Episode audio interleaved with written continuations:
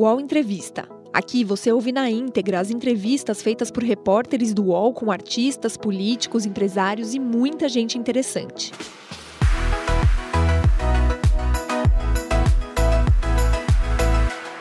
Olá, estamos aqui no estúdio UOL Folha em Brasília e conosco está o general Carlos Alberto Santos Cruz, ex-ministro da Secretaria de Governo da Presidência da República. General, muito obrigado por atender o nosso convite. Ah, muito obrigado aí pelo convite. Ao meu lado está aqui Ricardo Della Coleta, do jornal Folha de São Paulo. Sou Eduardo Militão, do UOL. General, queríamos saber do senhor a respeito da relação dos militares com o governo. O governo é formado por uma ala de militares, uma ala ligada ao ministro da Economia, uma ala ligada ao ministro Sérgio Moro e uma ala dos chamados ideológicos. No entanto, seis generais foram demitidos até hoje. Qual é a força dos militares hoje e qual é a força que os senhores tinham no início do governo? Olha, eu não, não, não posso falar pelos militares, né? Militares parece que você vai falar sobre, sobre uh, as instituições, né? Ministério da Defesa, Exército, Marinha, Aeronáutica.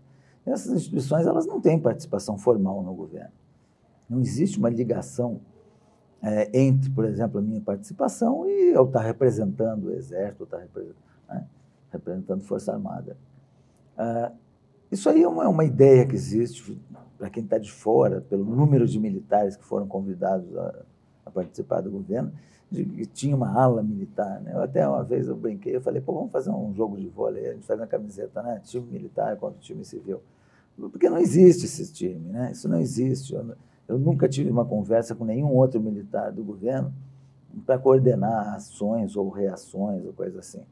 Isso não existe. Foi uma, uma uh, o convite individual para as pessoas, por iniciativa do, do presidente ou de qualquer ministro, que, que levaram alguns militares da reserva, como eu, né? Até tem dois, acho que tem dois da ativa, inclusive, acho que o ministro Bento e o, o Ramos, né?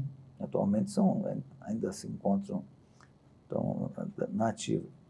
Então, a, a, mas não tem uma ligação é, institucional.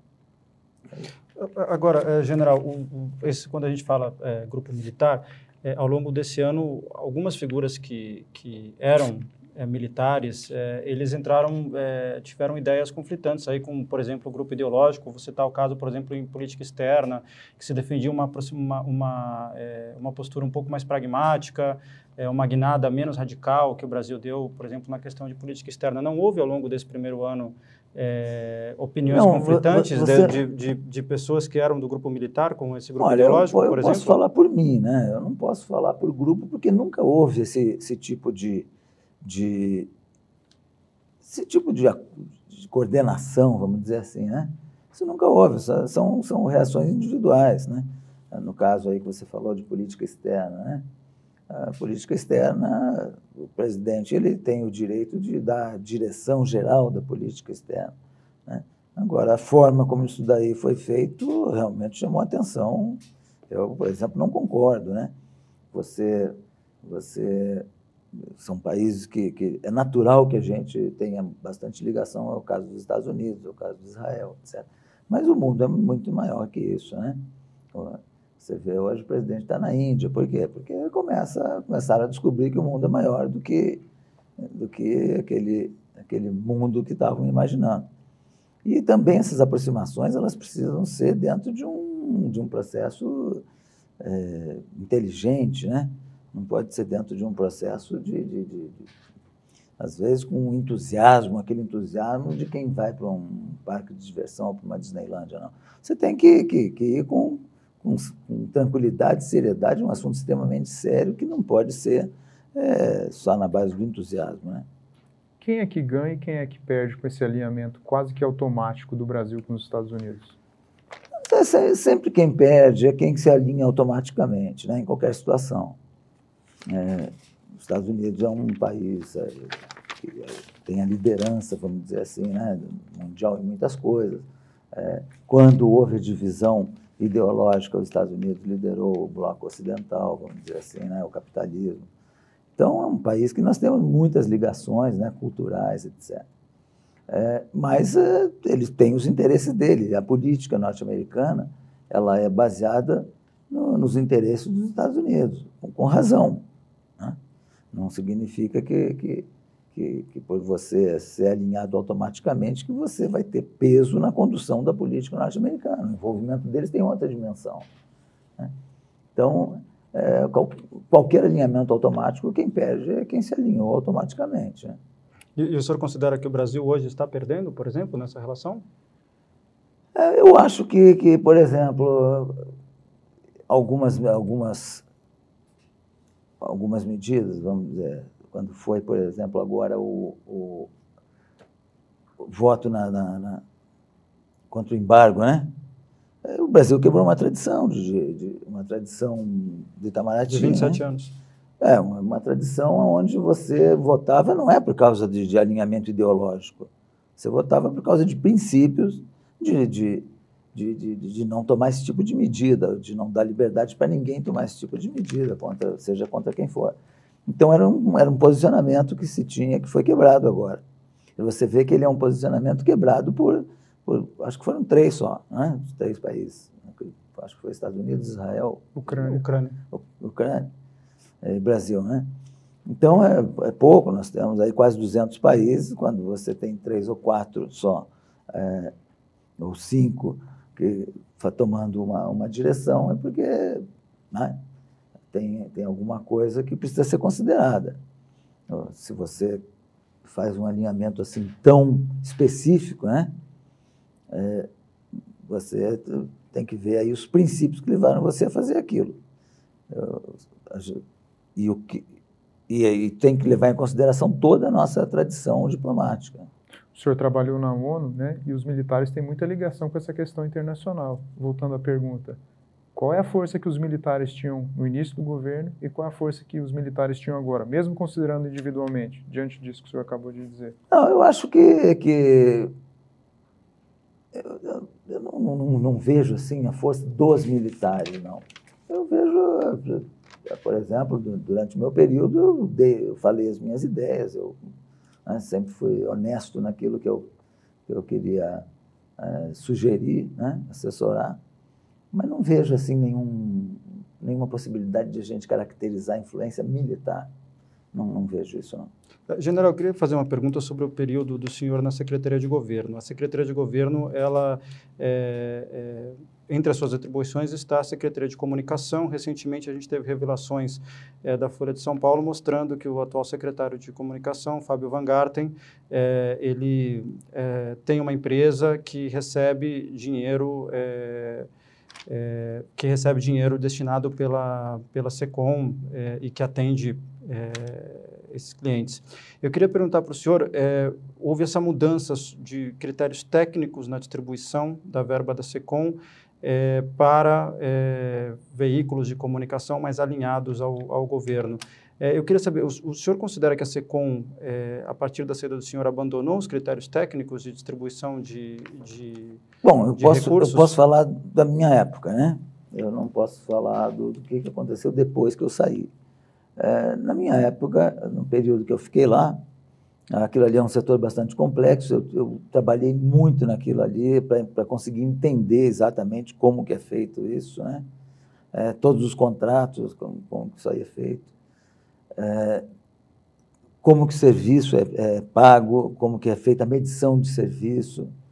Né? Então, isso aí, é, hoje, a, a, distribuição nos veículos, como é que você faz essa distribuição, até entender isso aí você demora um pouquinho. E, e os preços que variam muito, né? de, de rede, de uma rede, por exemplo, se a veiculação for em, em televisão, varia muito de, de o preço variava muito, então você tem que tentar negociar com algumas firmas, pra, com algumas, uh, alguns veículos de comunicação, para que isso aí você chegue em valores aceitáveis. Né? Você, você, você tem aí uma, paga um minuto, por exemplo, às vezes 50 mil, e no outro você paga um milhão. Então, são, são coisas que você precisa ali acertar. É, os contratos todos, você precisa também ver, são contratos grandes, né? Que não, que não significa exatamente, às vezes, que você gasta todo o dinheiro do contrato, que ele é um limite máximo. E, e essa distribuição ela tem que ser uma distribuição feita com bastante critério. Se você for colocar é, preferências políticas e ideológicas nisso aí, você, você pode cometer, ter problema. O que, que o senhor acha dessa política da atual administração de destinar recursos para emissoras é, e veículos alinhados ao governo e ignorar, por exemplo, ou diminuir repasses para emissoras que têm um alcance muito maior, citando aí, por exemplo, o caso da Rede Globo é, na campanha da reforma da Previdência, por exemplo? O caso, o caso, esse caso específico que você falou, eu lembro de alguns detalhes, por exemplo. Quando você, quando você faz um contrato em rede nacional, ele tem um valor. Se você fizer contratos regionais, você faz a mesma coisa com, valor, com valores menores. Então, você tem muitas variáveis nessa equação. Né? Você tem bastante variáveis nessa equação. É, outra coisa é você atingir um, um grande público com uma chamada numa TV de grande expressão e você compensar isso daí com, com várias chamadas mais baratas numa outra de menor, menor expressão. Mas também não, não adianta você passar de um certo número de repetições, porque satura, porque é o mesmo público. Então, tem, tem muitas considerações.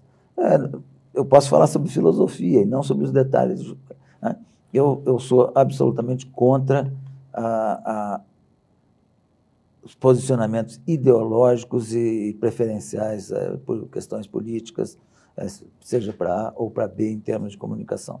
Quando houve a mudança dos critérios de audiência para os critérios, seja lá quais forem, houve um posicionamento ideológico da SECOM?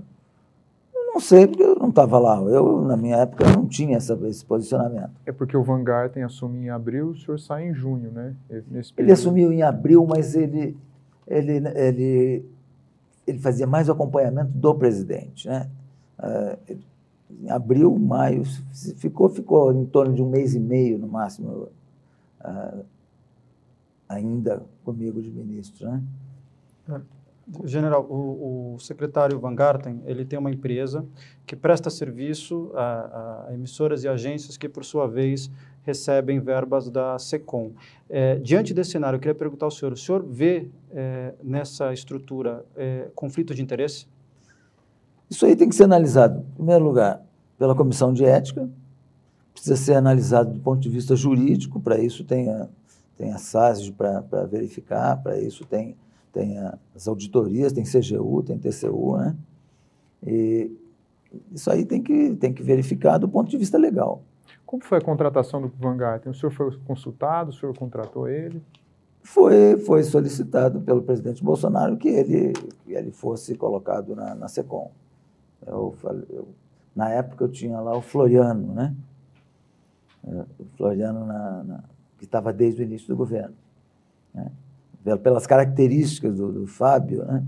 depois que eu conheci o Fábio, eu, pelas características dele ali né? no início, eu falei para o presidente que, que, ele podia ser um, um, assessor pessoal, né? E, porque para para você dirigir a SECOM, você tem que ter um pouco de experiência em administração pública também. Porque uma, uma coisa é você tratar de mídia, outra coisa é você gerenciar recurso público. São, são coisas completamente distintas. Né? Você ter preferências é normal, ter preferências pessoais, você tem amizade aqui ou ali, mas só que quando você vai fazer administração pública, você tem que esquecer essa, tem que esquecer essas ligações todas e fazer uma coisa que tenha um, um critério transparente. Né? O senhor disse isso ao presidente? Disse. E ele? Ah, mas ele lá conversou e tal, e, e é direito dele de escolher o, quem ele quer para determinadas funções. Né? Durante a contratação... Eu achava que ele tinha um pouco, uh, né, de, não tinha essa a experiência na administração pública, falei para o presidente. Agora, o presidente é bom de destacar, ele tem absoluto uh, direito de, de escolher quem ele quer para determinadas funções. Durante a contratação do Fábio, em algum momento ele comunicou ao senhor de que ele tinha essa empresa? Olha, eu não lembro do detalhe dessa empresa. O que eu posso dizer é que a gente seguiu todo o protocolo, né? que, é, que, é, que tem que ser feito quando alguém é indicado para uma função. O que, que é esse protocolo normalmente? Você tem, você verifica se a pessoa é habilitada, se ela tem curso superior, se ela tem uh, um pouco de experiência naquela área. Você verifica se tem processo pendente em CGU, em TCU. Né? Você verifica se tem participação na administração de empresas. Isso aí tudo é verificado. E qualquer dúvida que tem, você também submete a, a, a, a né? assessoria jurídica, submete ao, à comissão de ética, pega os pareceres e só depois é que você faz a nomeação. Então, a nomeação ela seguiu, sem dúvida nenhuma, todos os passos é, do protocolo previsto. Uhum. O, a Polícia Federal vai abrir um inquérito a respeito do Van Garten. O ministro do Turismo foi denunciado criminalmente. O ministro da Economia é investigado na Operação Griffith. O ministro da, do Meio Ambiente foi condenado pela Justiça. O ministro da Saúde foi denunciado. Né? É, qual é a imagem do governo Bolsonaro em relação ao combate à corrupção há um ano, quando o senhor chegou, e agora? Olha, eu fui trabalhar no governo com uma expectativa de um projeto que foi apresentado pelo presidente Bolsonaro na época de campanha. Então você vai, você não vai trabalhar por, por duas razões, por dinheiro ou por status de ministro. Não é esse o meu perfil acredito que muito pouca gente trabalha por esses dois valores aí. As pessoas trabalham mais por um projeto, por, por pela possibilidade de realizar algumas coisas para a sociedade. Então, essa, essa foi a minha motivação. Agora, é, e uma delas, sem dúvida nenhuma, que eu acho que o povo brasileiro inteiro, assim como eu, como eleitor, né, vocês, todo mundo, tinha uma grande expectativa de, de, que, de combater a corrupção, que é, um, que é um câncer, não é só no Brasil, é no mundo. Isso aí é um câncer com metástase para todo lado. Né? Então, eu também tinha essa expectativa, que é um combate difícil, um combate dificílimo, né? onde no primeiro nível eh, já não, não é tão difícil, porque você escolhe diretamente é, os, os ministros. Tá? Agora, quando você já vai para um segundo, terceiro nível, problema de licitações, problema de, às vezes não é só de corrupção, problema de desperdício, melhor aplicação de recursos, isso daí precisa de um planejamento, precisa de uma constância muito, muito grande, né? Precisa de, da mobilização da Polícia Federal, que, que tem uma equipe, é, são, eles são muito bons, é, tem, tem expertise para isso. Você tem que contar com a Receita Federal, você tem que contar com o antigo COAF, né, que fazia também um trabalho muito, muito bom, agora mudou de nome e foi, e foi para o Banco Central. né?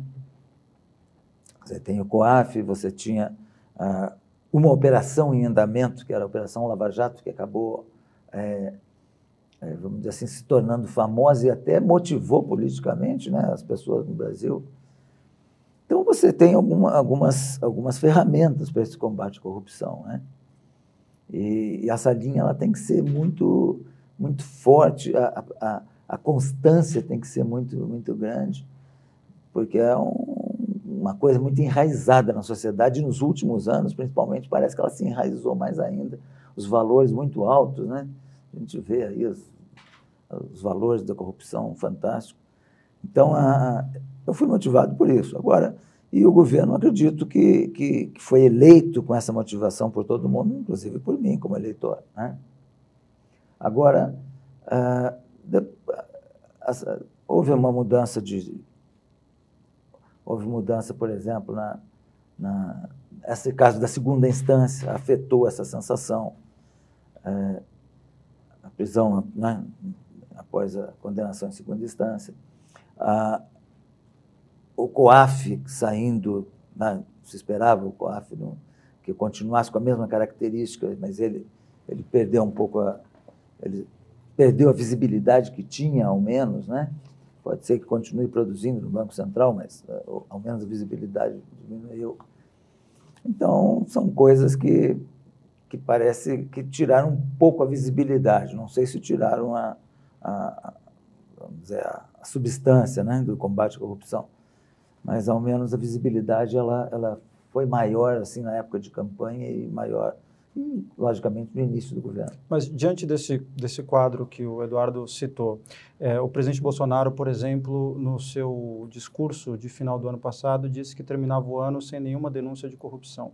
O senhor acha que hoje o presidente Bolsonaro ele está em condições de manter essa imagem de um governo comprometido é, na luta contra a corrupção ou os casos que surgiram durante esse ano arranharam essa imagem que ele, que ele apresentou na campanha e que motivou diversos eleitores? Eu acho, eu acho que o que arranha não são só os casos. Né? Para o eleitor, para o público, os casos arranham bastante. Mas, o, mas principalmente a estrutura, de, de a estrutura, né? A estrutura que, que, que é que faz o resultado. É, politicamente você pode ter um desgaste às vezes com determinadas coisas, mas a estrutura é extremamente importante. Eu achei que a visibilidade ela perdeu um pouco, né? Não, não posso falar tecnicamente de resultado. Mas o senhor considera, por exemplo, o presidente Bolsonaro, por alguma ação sua, responsável por essa perda de visibilidade que o senhor está mencionando? Essa visibilidade aí ela é por vários fatores, né? E a responsabilidade acaba sendo do presidente. O presidente é responsável por tudo que acontece ou que deixa de acontecer, né? Podcasts do UOL estão disponíveis em todas as plataformas. Você pode ver a lista desses programas em uol.com.br/podcasts. Recebe salário, faz transferência, pagamento, recarga de celular e até empréstimo, tudo sem taxa. PagBank, a sua conta grátis do PagSeguro. Baixe já o app e abra sua conta em 3 minutos. O ex-presidente Lula disse que o Ministério Público e a Polícia Federal o perseguem. O presidente Bolsonaro disse que o juiz é itabaiano e que o Ministério Público persegue um filho dele. O presidente Bolsonaro disse que não, não quer responder sequer quando ele fez o suposto empréstimo do cheque para o Queiroz. Qual a contribuição disso para essa visão, essa imagem que o senhor não, o, o, caso, no caso aí, que o presidente tem um filho que tem, uma, que tem esse, esse problema aí que está na justiça, é uma coisa que tem que ser resolvida pela justiça, não tem, não tem saída. A, a partir da hora que alguma coisa uh, vai para o judiciário, você tem que esperar a solução. Né? Uh, Agora, analisar comportamento de pai e filho é lógico. Né? Que, Sim, que... mas essa postura do, do, presidente Bolsonaro em relação a esse caso e a todos esses, qual a contribuição que ela dá para esse, esse diagnóstico é, o, que o senhor faz, da o, imagem da corrupção? O caso de pai e filho é um caso muito especial, né? eu não vou nem, nem falar porque é uma coisa muito, muito pessoal, muito... Né? Agora, eh, os outros casos aí, por exemplo, você, você falou aí vários, várias autoridades, aí, vários ministros, né, que tem alguma pendência. É, tem que ver qual é, o que, que isso aí vai, vai. Isso aí pode até afetar? Pode. Pode afetar. Agora, ah, tem que ver qual, qual, é o andamento jurídico. O presidente disso. disse que se algum ministro fosse denunciado, ele tomaria alguma previdência. O ministro foi denunciado e o ministro do Turismo continua Bom, no cargo. Aí, aí é um caso concreto de promessa e e, e, fato real. Né? Então, qual é a contribuição do presidente quando, Bolsonaro? Quando você promete uma coisa é, em campanha, isso aí tem que ser um compromisso sério. A sua linha política ela tem que ser bem definida, os seus valores têm que ser bem definidos. Né? E, se houve a promessa de que se alguém for denunciado e tiver em função pública de, de, de, de confiança, né? É, que vai, se você falou isso daí, então você tem que cumprir. Aí é uma questão de promessa e, de, como se diz desde criança, promessa é dívida, né? Ele deveria demitir o ministro do Turismo? Ele decidiu, ele decidiu não demitir, não sei se ele tem alguma outra informação. Nós estamos comparando a, apenas a, a, a, promessa e o fato, né? Agora, se ele tem alguma outra informação e resolveu não, não, não fazer, aí, é, aí tem que explicar. Porque é, quando você promete alguma coisa e depois aquilo acontece e você não cumpre aquilo, você tem que explicar por quê. Tem que ter uma razão muito forte. E aquele mesmo público que lhe, que lhe escutou por ocasião da promessa tem que lhe escutar por ocasião da justificativa. Uh, general, eu, eu, acho que a transparência é fundamental. Uh, general, queria é, mudar de assunto e lhe fazer uma pergunta sobre é, uma área que o senhor atuou muito e acompanha muito de perto, é que a gente já mencionou um pouco na entrevista, a questão de política externa. É, como que o senhor vê, como o senhor definiria hoje a política externa brasileira comandada pelo ministro Ernesto Araújo? Olha, eu acho que a política externa nossa, ela, ela tomou um posicionamento muito é, ideológico no, né, no início e depois teve que dar uma guinada por conta do pragmatismo, né? Uhum. Porque aquela, aquele, aquele ímpeto inicial de, de, Estados Unidos, Estados Unidos, Estados Unidos. Os Estados Unidos é um grande país, tem, tem muita coisa de, de, como exemplo, de, na ciência, na, na, na, na administração, etc. Mas tem uma sociedade muito própria. É uma sociedade que não, não é toda ela, não é todo o modelo norte-americano que serve para o Brasil. Por exemplo, a proteção social. É um país, os Estados Unidos não é um país com, com, com tanta proteção social. É um, mas eles se formaram assim. Então, é uma coisa é, que faz parte da sociedade deles, você cada um cuidar do seu seguro. Cada, o Brasil é diferente. O Brasil tem um sistema universal que tem que, tem que ter uma proteção social muito forte. Nós temos uma massa de pessoas é, que, que, que, ganham muito pouco. Né? Então, você, é diferente o sistema de proteção social. Você pega o Canadá, por exemplo, a proteção social do Canadá, os fundos de pensão, funcionamento de fundos de pensão, por exemplo, já é um exemplo um pouco melhor que a gente pode é, pegar. Então, não, não é tudo que você pode, pode absorver num alinhamento desse. Eu achei que, achei que foi excessivo, né? Achei que foi excessivo. Ah, inclusive, ah, no início, o problema, até comentário sobre a China, que é um dos, dos grandes países do mundo, consumidor, ligações comerciais enormes com o Brasil, tudo isso daí teve que ir modificando aos poucos. Então, eu achei que, que, a, que a, o excesso ideológico, né, sem dúvida nenhuma, não foi bom. Mas o senhor considera que esse excesso ideológico ele é coisa do passado ou ele continua? Dando um exemplo, não, aqui, por que, exemplo, eu acho que o excesso no, ideológico... no começo de janeiro a gente teve a situação no Irã, a operação americana que terminou com a morte do general Soleimani, e o Brasil soltou uma nota basicamente endossando é, a ação eu, militar americana que terminou na, na morte do, e eu soltei general. no Twitter dizendo que tinha que ficar quieto, que, que é um problema que você não pode absorver para você. Não? Por que, que tem que absorver esse problema para o nosso lado? O Brasil absorveu ao soltar a nota. Então, eu, eu, coloquei no Twitter, olha, tem que ficar, isso aí é questão de neutralidade, deixa eles resolverem lá. Esse problema já, vem, é, já é antigo, já vem desde a época do, do chá, né? Desde a época do chá, que o chá tinha, um, o chá tinha uma característica ocidental, ele andava de terno, o chá não andava com as roupas típicas, né? Então, aí veio a, a primeira a revolução dos, uh, dos ayatolás, etc. Então, você tem o famoso caso daqueles diplomatas norte-americanos que ficaram né, detidos lá no Irã por um longo tempo. Então, são, são problemas que nós estamos fora. Por que, que nós vamos é, se manifestar no problema dessa maneira? Por né? quê? É por questão ideológica. Então, eu, eu fui contra, né, como cidadão. Eu, eu, eu, ser contra não, não, quer dizer nada em termos de, de influência na, na política. Né? Eu estou falando como cidadão. E escrevi isso aí.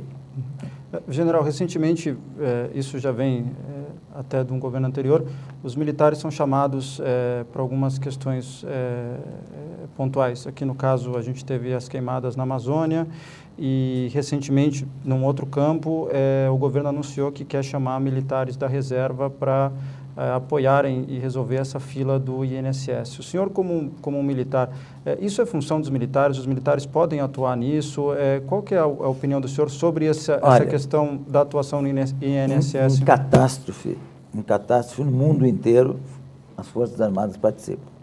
No mundo inteiro. Queimada em qualquer lugar do mundo, grandes incêndios, enchentes, né?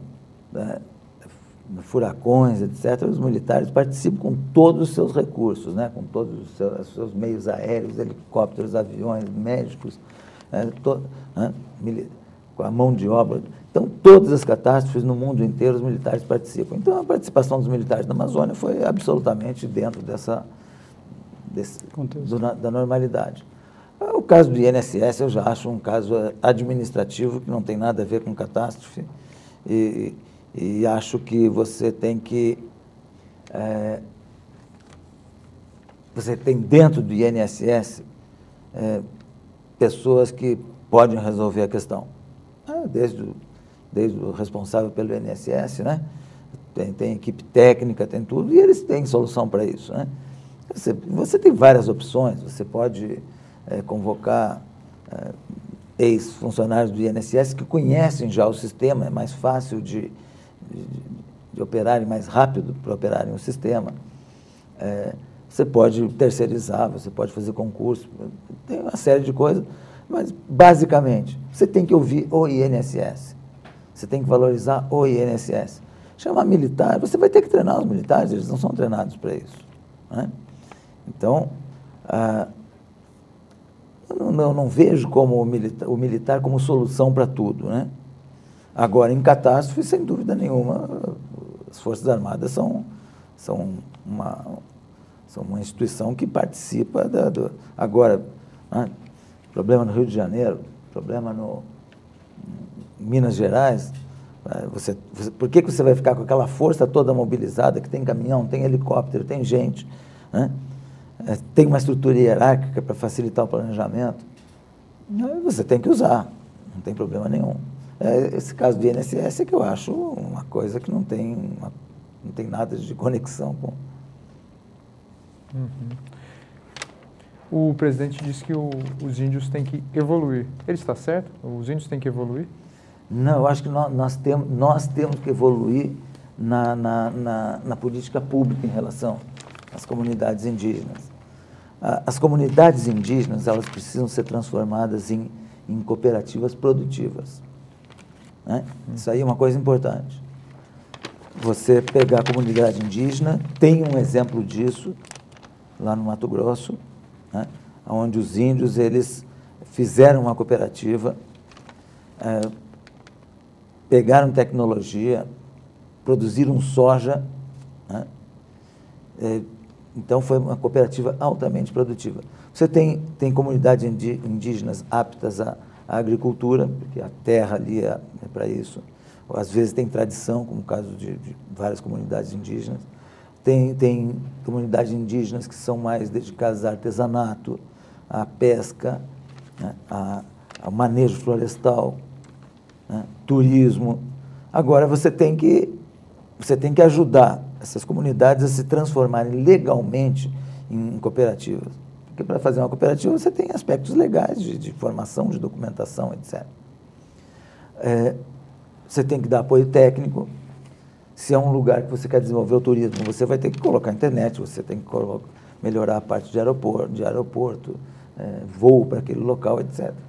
Então, as comunidades indígenas, elas é, têm como fazer isso. Né? É, os índios, eu tive duas oportunidades de ter é, conversa com comunidades indígenas em Altamira e lá no, no, no, no Alto do Rio Negro. Né? Eles sabem o que querem, os índios não são ignorantes, os índios, eles têm, têm índios hoje que são formados na faculdade em várias especialidades, né?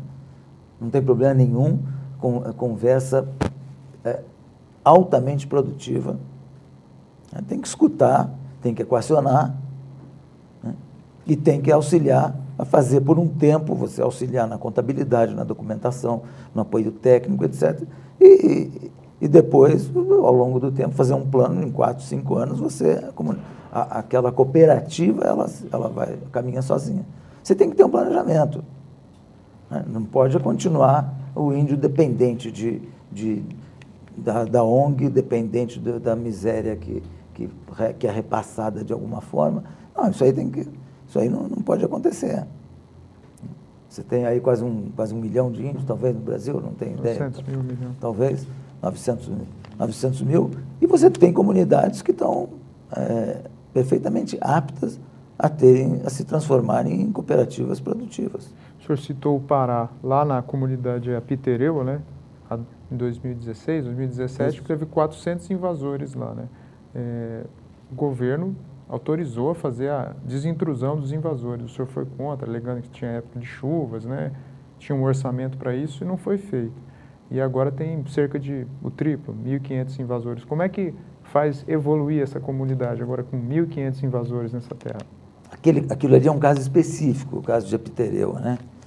Ah, caso, aquilo ali, é, você tem, em primeiro lugar, quando você faz esse, essa avaliação, você tem que mover o processo já contra aquele que invadiu. Por, quê? Por que não? Você tem que ter o um processo legal. Então, você, tem que mover o processo contra, contra aquelas pessoas que invadiram. Tem que ver a forma como foi estabelecida aquela, aquela, aquela, aquela área, aquela demarcação. Né? E isso aí tem solução. A outra coisa, é, você tem que ver, não é só você retirar os invasores, né?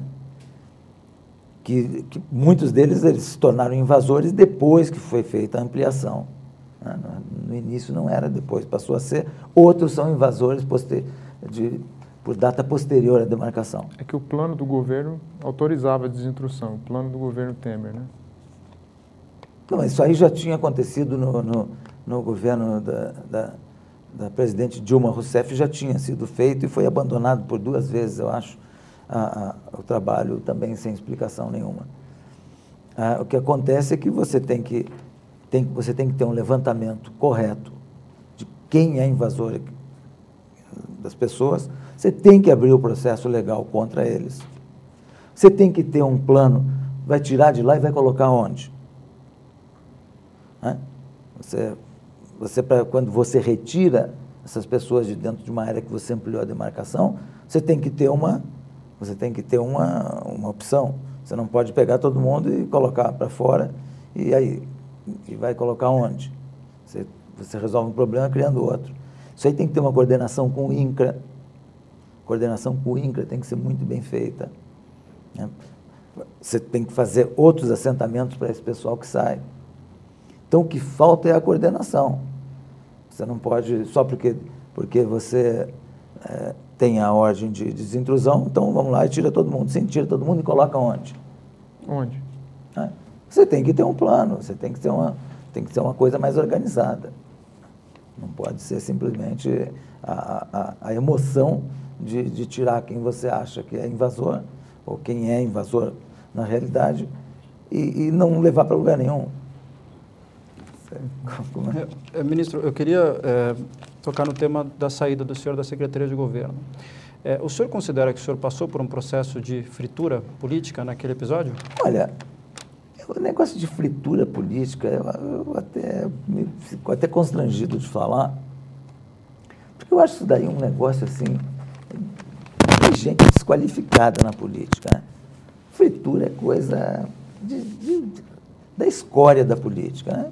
Político que se comporta é, como é, fritando outros ou coisa assim, funcionário público, seja qual, ele de qualquer nível, é, é, é gente desqualificada. Mas o senhor considera que o senhor sofreu esse processo? Para mim, para mim nunca me afetou pessoalmente, emocionalmente, não dou bola para isso. Né? Mas acredito que, que, que houve esse, houve esse processo, né? que é um processo onde participam pessoas que não têm qualidade nenhuma, moral ou profissional. Né? Porque para você demitir um ministro, por exemplo, ou qualquer pessoa em função de confiança, é só você conversar com a pessoa, mais nada. E, você não precisa esse processo. Ah, esse processo o quê? Um processo que você, para compensar a, a covardia de não querer falar com a pessoa, você vai, você vai criar mil situações onde para constranger a pessoa. Para mim não, para mim não cola. Quem o senhor identifica considerando... que feito isso? Não, eu estou falando de processo, eu não vou falar de pessoas, não. Qualquer pessoa que estiver enquadrada no que eu estou falando, é, ela, ela tem essa característica. Mas considerando, por exemplo, o episódio recente que a gente teve quando o presidente Bolsonaro publicamente sugeriu o enfraquecimento do ministro Moro separando os ministérios, o senhor considera ali que o presidente Bolsonaro estava realizando uma fritura com, com o ministro Moro? Não, posso, posso até considerar que ele está fazendo um erro político. Né? Pode, pode, o senhor não acha que ele estava querendo constrangê-lo ao indicar um enfraquecimento das suas atribuições? Depende do, depende do interesse político do presidente, né? Depende do interesse político, depende da, do aconselhamento técnico. É, o que eu estou falando, do negócio de fritura que vocês é, é, perguntaram inicialmente, é o seguinte: isso é uma coisa descabida em termos de administração. Né?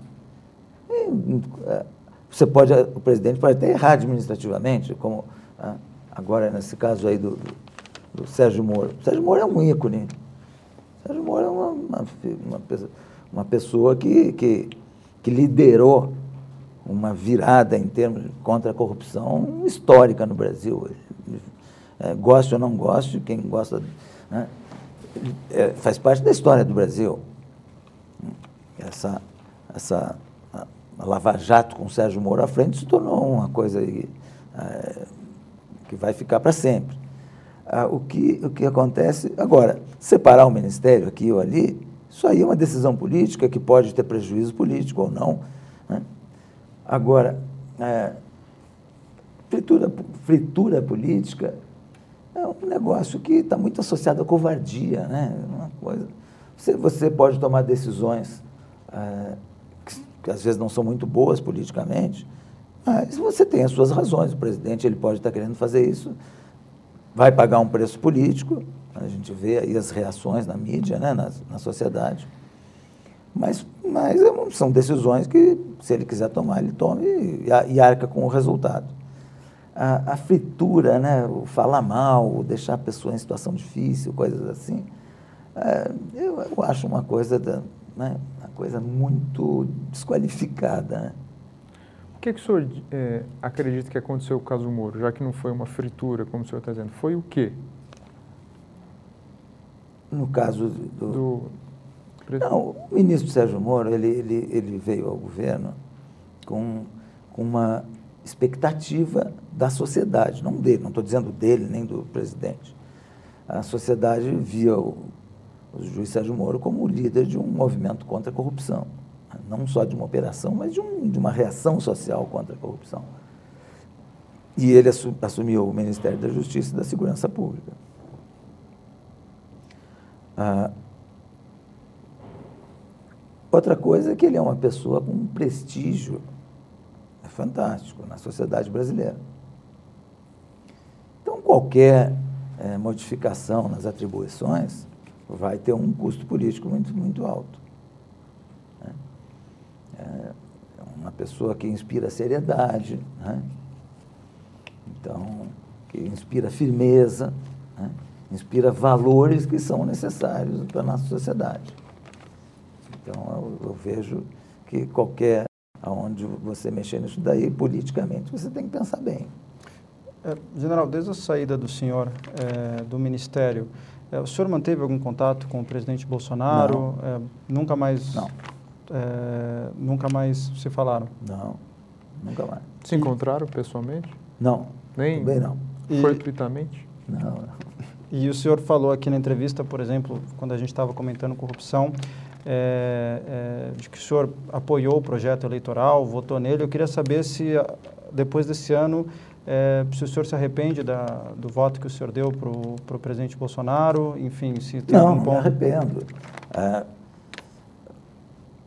É, a, aquela eleição lá, um ano e pouco atrás, um ano, um ano e quatro meses se vão lá, né? naquele momento ali, eu não tenho dúvida de que ele foi a melhor opção.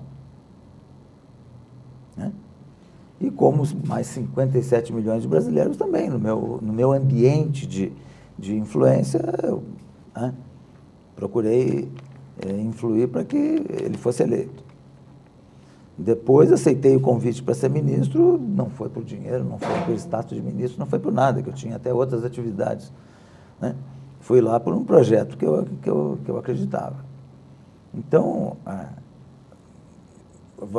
lá atrás não tem nada de arrependimento, está tudo certo lá atrás. Daqui para frente é diferente. O senhor votaria nele de novo para a reeleição? Olha, tem, tem que ver qual vai ser o quadro da próxima reeleição. E hoje? Como é que é a avaliação que o senhor faz hoje? O senhor diz, lá atrás não tem arrependimento. E hoje, o que que tem?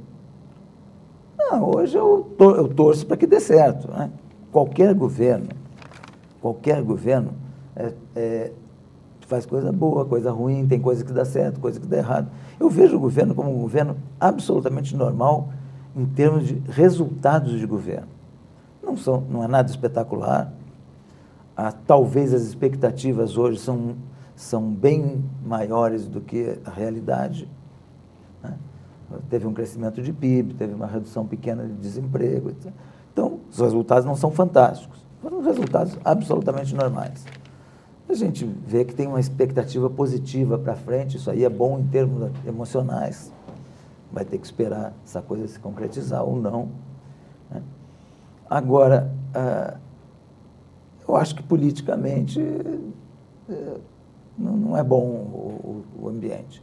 Eu acho que mais do que mais do que resultados, mais do que a parte técnica, né, que vai dentro de uma normalidade, é, um, governo, um governo tem que transmitir tranquilidade, tem que transmitir união, tem que transmitir, é, tem que transmitir, é, vamos dizer assim, um, um ambiente de, de, de, de trabalho onde as pessoas possam esperar com tranquilidade a, o, o, desenvolvimento da, da, da, da sociedade. É, por exemplo, você pega privatizações, algumas privatizações aí e tal, que vão ter resultado daqui a um ano, um ano e meio. Porque você privatiza, depois a, a empresa tem que dar lucro, esse lucro tem que virar imposto, esse imposto tem que chegar até o cidadão. Então isso tem um tempo. Esse tempo a sociedade tem que esperar com, com, num ambiente de paz. E não num ambiente de tumulto, que todo dia você tem uma intoxicação enorme de fake news e de grupos ideológicos é, espalhando, é, espalhando conflitos, etc. Né? Então, você não pode viver num estado permanente de pré-eleitoral. É isso que nós estamos vivendo, então. É, parece que você vai ter eleição na semana que vem. Né? É, a eleição já foi lá atrás, há um ano e pouco atrás. Agora, a, a, própria população ela gosta de votar de quatro em quatro anos, ela não gosta de votar toda semana. Né? Então, você tem que, você tem que transmitir paz, tranquilidade, para que a, as pessoas possam é, esperar aquele tempo que tem de, de reação, principalmente na parte da economia, elas esperem com tranquilidade. Mas, general, queria fazer uma, uma, última pergunta. O senhor fala que, que esse ambiente de paz política é um ambiente que seria necessário. Agora, o, o, o presidente Bolsonaro, mesmo quando candidato, é, a gente até fala assim, o presidente ele, ele, ele não mudou o estilo dele, ele sempre foi muito é, combativo, muito agressivo nas falas dele. É, e eu queria saber, é, é, tinha aliados ali que são hoje aliados de primeira hora da, da ala ideológica. É, lá atrás, o senhor é, é, não via, por exemplo, essa, esse, esse, perfil do presidente Bolsonaro que não levaria a um ambiente de conciliação e uma situação política mais apaziguada? O senhor não, não fez esse cálculo lá atrás? Não, o que, o que acontece é o seguinte, na, na a, a véspera eleitoral, ela é aquecida mesmo, né? É uma, é uma briga, uma briga de rua, né? Que foi para dentro da internet. A antiga briga de rua dos cabos eleitorais foi para dentro da internet. Então, a véspera ela é sempre, sempre muito disputada. Né? Depois que. E, e, o presidente Bolsonaro, na minha, na minha concepção, ele foi eleito por algum um grupo de, de pessoas que simpatizam com ele, que, que ele fez campanha, mérito dele, né? um grupo que é mérito dele. Um, um, um pequeno grupo altamente ideológico, um pequeno grupo, mas que faz um escândalo muito grande, e uma grande massa que foi movida pelo sentimento anti-PT, pelos exageros, pela corrupção, etc., etc., que aconteceu ao longo de muitos anos. Então, só que após a, após a, após a, a, a eleição, toda essa massa movida pelo sentimento anti-PT, todos aqueles até que, que, que são da, da, vamos dizer assim, simpatizantes da, da, maneira de ser do presidente, etc., eles querem governo, resultados de governo. O grupo ideológico, que é muito pequeno, ele continuou com uma influência muito grande. E, e esse pequeno grupo, ele, ele não traz paz ao, ao sistema ele se comporta como se fosse haver eleição na semana que vem. E pode estar até apostando em levar esse conflito até a próxima, achando que, que vai ter uma repetição de conflito. E, e, e, pode ser que não seja o mesmo, a mesma disputa na próxima. Quem é que mantém, por exemplo, o, o, o Partido dos, dos, Trabalhadores, que representa a, a, um grupo, né? na realidade, tem outros partidos pequenos que são sempre associados ao, ao PT? Perdeu a eleição Perdeu, perdeu. Você ganha às vezes, às vezes você perde. Não tem, não estou falando no demérito de perder. Quem é que, que mantém esse, o perdedor na primeira página da mídia desde, desde aquela época? Quem? É o, é o PT ou, foi o vencedor, ou é o vencedor? Quem? É uma insensatez. Né? Aquele grupo perdeu, ele perdeu, ele espera, ele se candidata na próxima. Né? É normal. Na vida você ganha e perde, os partidos políticos ganham e perdem. Então, a, a, oposição perdeu, perdeu na, na figura do PT. Tem que esperar, tem que se reorganizar, tem que mudar discurso, eles têm que se dar um jeito se eles quiserem é, continuar competindo, sabe? Fazer novo treinamento, que nem atleta. Mas quem é que mantém essa, essa, essa chama acesa daquele grupo ali? O senhor acha que é o presidente Bolsonaro?